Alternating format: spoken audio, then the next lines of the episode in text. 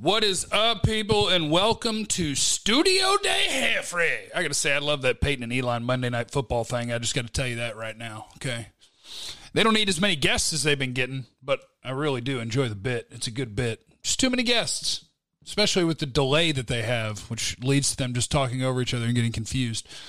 There was a couple of things that I neglected to get to in yesterday's breakdown that were pointed out to me, and so I want to knock those out, and then I want to talk to you guys about a couple of other things, okay? First thing, apologies to Micah Parsons. I think I put him in the title, and I planned to talk about him, and I didn't, but 8 total pressures for a rookie linebacker that was playing defensive end. What a monster, including one of the plays of the game on Justin Herbert when they were down on the goal line, and they had the touchdown taken away for the illegal shift. And then Micah Parsons gets a sack on Herbert that loses them 20 yards. And I got to tell you, if you're a Chargers fan that is upset and like, oh, we got hosed, the league was helping the Cowboys, first of all, you're a crazy person, okay? Jayron Kearse made a clean pass breakup and interception on Jared Cook. They got called a P.I. Asante Samuel got there early on 4th and 5 and P.I. to Amari Cooper, and it didn't get called. Like, whatever calls you think were messed up, it's at least a wash. Chill out. So, on the Parsons one, here's what happened to Justin Herbert.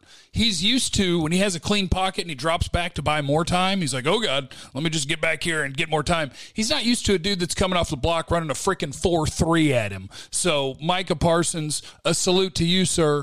Even if you didn't want to be, oh, he wasn't in the grasp, we shouldn't call that a sack, fine. It was intentional grounding. The ball's going to be back there anyway. Chill out. Parsons killed it. He's incredible. I apologize to Micah Parsons for not wanting to pick him in the top 12. He's a beast, okay? He's great. And we'll get into how often he needs to be rushing the passer. The answer is a lot. We'll get into that in just a little bit. Now, a lot of people are talking about the clock management at the end of the game, and I realize even Mike McCarthy is talking about how he and Kellen Moore couldn't see a clock, whatever.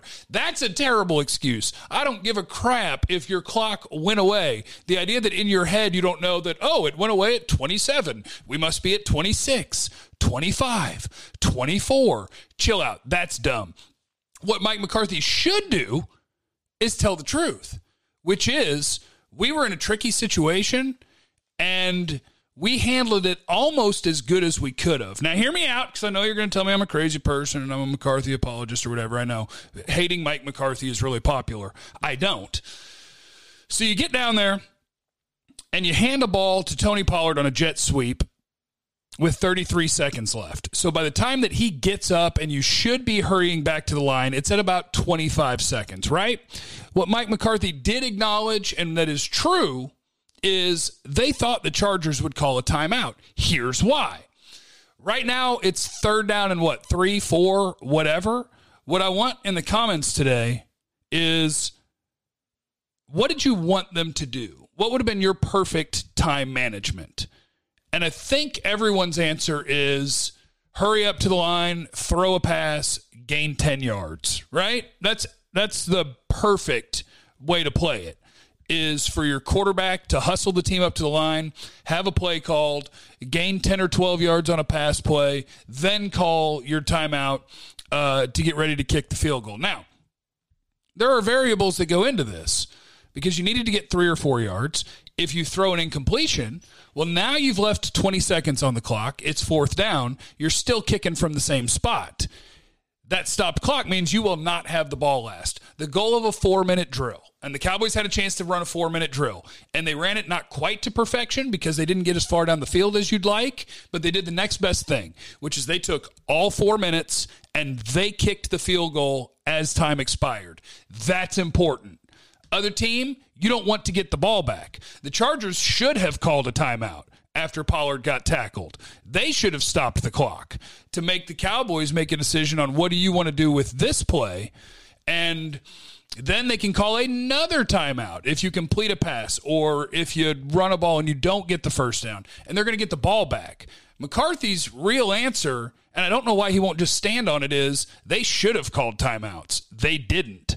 So we were left with a decision of, in real time, hurry up to the line and run a pass play, where earlier in the game, Dak took a sack on a pass play that took us out of field goal range, And if we throw an incompletion, we're going to stop the clock for them, leave them three timeouts, still kick a 56-yarder, and if we miss it, they got 15 seconds from damn near midfield with three timeouts in their pocket.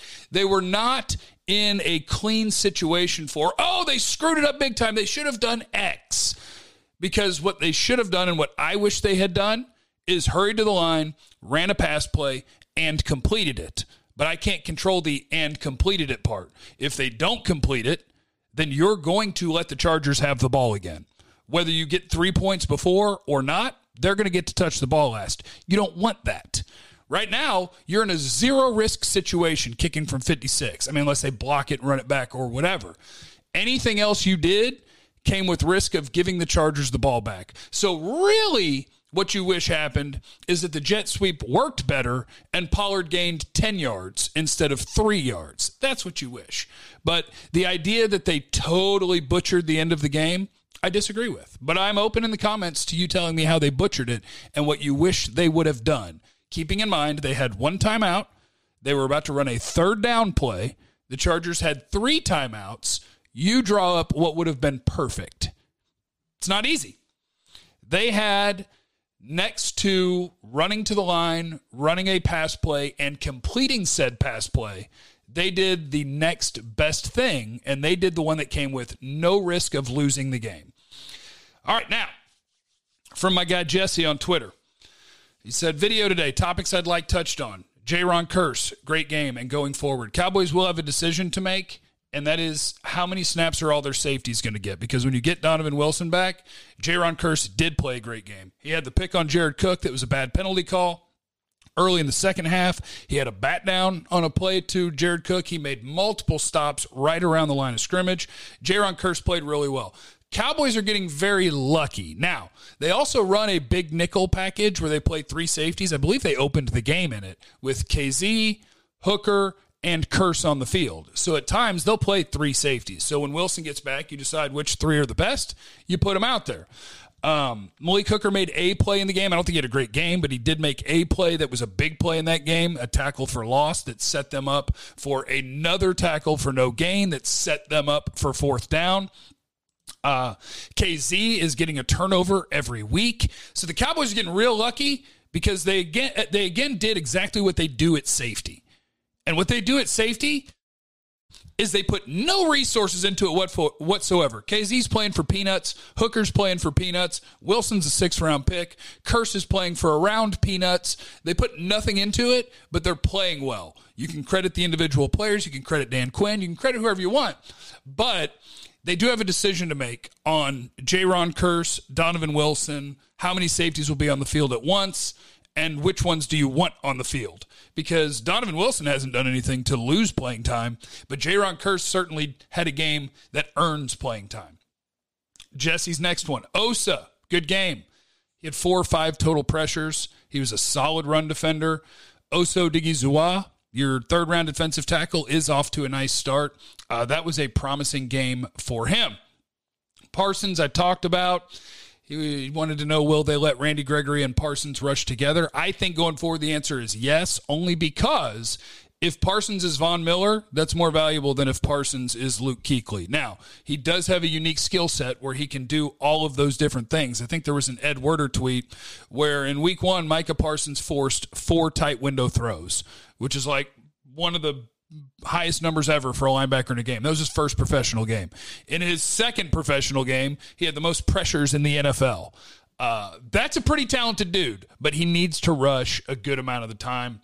Pollard versus Zeke. Obviously, Pollard is making a case for more and more touches, and I got no problem with them going more to a 50-50 split, and if Pollard keeps outperforming Zeke, you keep moving the slider. More to Pollard. What salary, whatever, I don't care.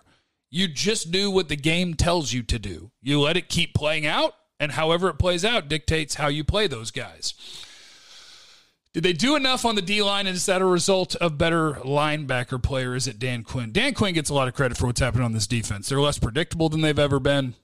Guys are being put in a position to succeed. Guys are being asked to do things that they're good at. I give Dan Quinn a lot of credit for what's going on right now. How did you think Hooker played? Okay at best, but he did make one big play.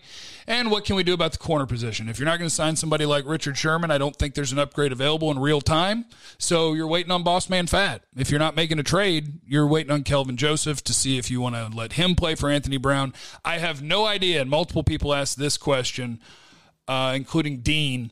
I have no idea why Maurice Kennedy can't get on the field. All he did in camp and in practice was play really, really well and be one of the Cowboys' two best corners. No idea why he can't get on the field, but they're not going to do it. Mario, one of the MVPs here, he said, what did you think of Jaylon? Provided somewhat of a surprise, but would love to hear a more professional opinion about his play. I thought Jaylon was okay. Like Hooker, he made a couple of plays that were good plays that helped you win the game. One, chasing Eckler all the way across the field for a 3-yard gain on a pass play. The other one, when they confused Herbert into thinking they were in man coverage, and he managed to get out there to the flats, had help from a corner coming down, and managed to stop him to force a 4th down. So Jaylon made a couple of good plays, but you'll also see points in that game when the Chargers were having their 8 to 10 to 12-yard gash run plays. A lot of that is Jaylon getting just locked up and blown off the ball by an offensive lineman. So a little up and down, but enough for you to win the game. So I'm not killing Jaylon today. I know that's popular too. Kill McCarthy, kill Jaylon. Those are the popular things. I'm not doing either of those things today. Donald hated the clock management, which I've already gone over. Jeff Hardy would like to make a trade for OJ Howard, one of your current tight ends and a 3rd round pick. What say you? I say you're fine at tight end. You don't have a star. You don't have anybody who has an elite trait for an NFL starter. But Jarwin and Schultz, they do the job.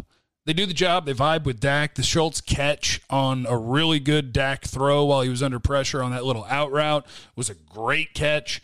They do the job. You don't need to upgrade tight end, and you're not great at tight end, but you're getting the job done, and I'm not worried about it.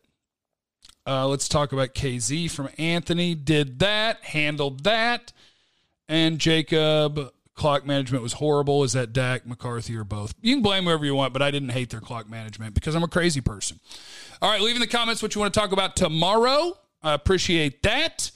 And keep in mind, make sure you have your notifications turned on at youtube.com/Jeff Cavanaugh. You don't want to miss anything. Been going live sometimes. And remember, you have no idea what anybody's going through. So be cool to everybody. I love you. Bye.